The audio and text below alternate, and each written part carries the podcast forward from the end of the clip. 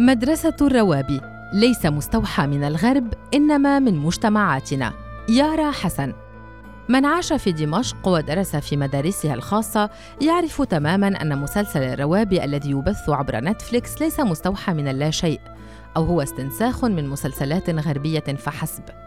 درسنا في مدارس دمشق الحكومية والخاصة في تسعينيات القرن الماضي وبداية الألفية الثانية. ووقتها كان القليل من سمعة المدارس الخاصة بريستيج والكثير منها هي أنها للفاشلين الذين أفسدتهم أموال أهاليهم فلم ينجحوا في المدارس الحكومية واضطروا إلى الدراسة في المدارس الخاصة لأنه مين مكان بينجح بالمدارس الخاصة كما كان يقال دائماً. بدلات المدارس الخاصة التي غالبيتها كانت خاصة جدا مثل الفساتين الكحلية للفتيات أو التنانير ذات الكسرات الجميلة مع قمصان بيضاء مكوية تلمع أعطت المدارس الخاصة صفة الفلتنة. في الوقت الذي كان فيه طلاب المدارس الحكومية يذهبون ويعودون مشيا من مدارسهم بمرايلهم الكاكية البشعة أو بدلاتهم العسكرية ذي الفتوى للإناث والذكور على السواء في الإعدادية والثانوية. درست أختي في مدرسة خاصة أما أنا فبقيت في مدرستي في ضواحي دمشق التي اعتدت عليها وأحببتها. كنا نستيقظ أنا وأختي صباحا فترتدي هي فستانها الأزرق الأنيق بينما أرتدي أنا مريولي الكاكي البشع والفلار وأذهب مشيا لألتقي بأصدقائي.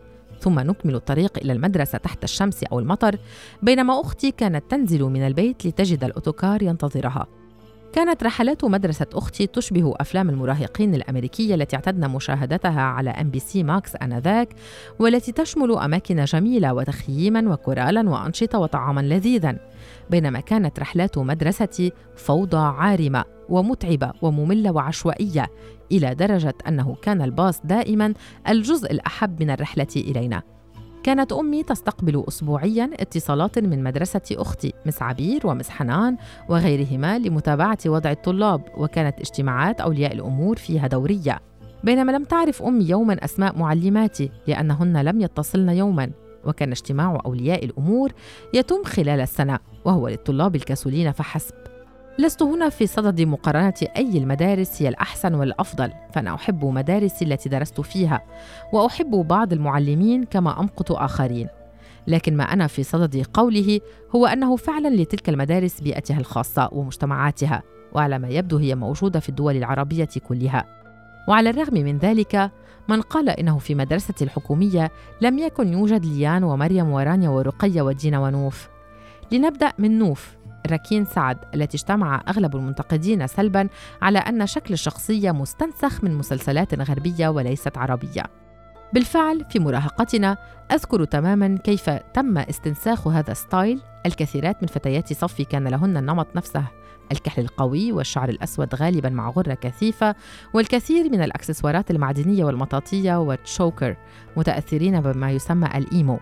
أو كان بعضهن ببساطة متأثرات بمطربة كانت شهيرة بين الأوساط الشبابية حينها وهي أفريل لافين ذات مرة اشتريت مع صديقاتي أساور مطاطية سوداء كانت رائجة جدا فسمعت همسات تقول إننا emo أما ليان نور طاهر البنت الثرية المدللة الشعبية المتنمرة بالطبع كانت مدارسنا ممتلئة بمثيلاتها هي وشلتها. ورقية سلسبيلة بدور الفتاة المحجبة المتدينة التي وقعت ضحية تناقض عائلتها ومجتمعاتها ورغباتها والمتنمرة الكبيرة على صديقاتها وهي التي تتعرض للتنمر من أمها وأختها.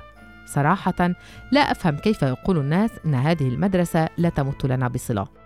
الجدير بالذكر هو هذه التجربة الأولى والفريدة في صناعة المسلسلات العربية التي لم يبقى لها شكل مؤخرا أي المسلسلات العربية والتي باتت تصور في تركيا مثلا بقصة معربة فحسب. والجدير بالذكر أيضا هو نجاح هذا المسلسل المصنوع أردنيا 100% بمخرجة وكاتبة أردنية تيمة الشوملي التي قامت بتجارب الأداء الكاستينج مدة سنتين لاختيار بطلاتها بعناية. وحصلت عليهن كما أرادت علما أن بعضهن يعشن ويدرسن خارج الأردن. والممثلات البطلات مبتدئات ما عدا راكين سعد وأعمارهن لا تتجاوز العشرين وبعضهن وقفن للمرة الأولى أمام الكاميرا كما أنها حرصت على أن تدخل العمل بطاقم نسائي بنسبة 70% وفقا لتصريحاتها على صفحتها في إنستغرام. وهنا أعتقد أنه يجب على مخرجين ومنتجين الاستفادة من درس واحد على الأقل وهو النزاهة في الكاستينج لأنه عندما تكون نزيها في اختيارك لممثليك ستحصل على ممثلين بأدوار صحيحة وأداء جيد غير مبتذل وليس بناء على علاقات followers وعددهم وتزكيات من هذا وذاك. ما يذهلني فعلا هو الأوساط الثقافية لدينا. إذ غالبا ما يصادفك منشور من مخرج أو منتج ما ينتقد كمية البوتوكس وال filler لدى الممثلات الآن ويمتدح ممثلات هوليوود بأشكالهن الفريدة والطبيعية.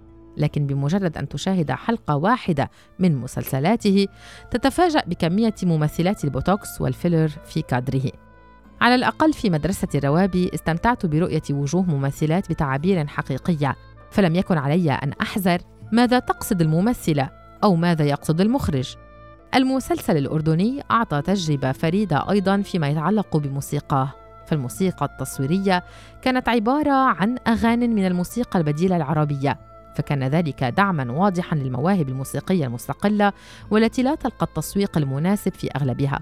فأصبح الناس لديهم بلاي ليست على هواتفهم النقالة بعنوان مدرسة الروابي. وفي النهاية أعتقد أنه يجب الافتخار بمدرسة الروابي كتجربة عربية قبل أن تكون أردنية خصوصا أنها تناولت مشكلات تعاني منها مجتمعاتنا العربية كلها وخصوصا النساء والمراهقات.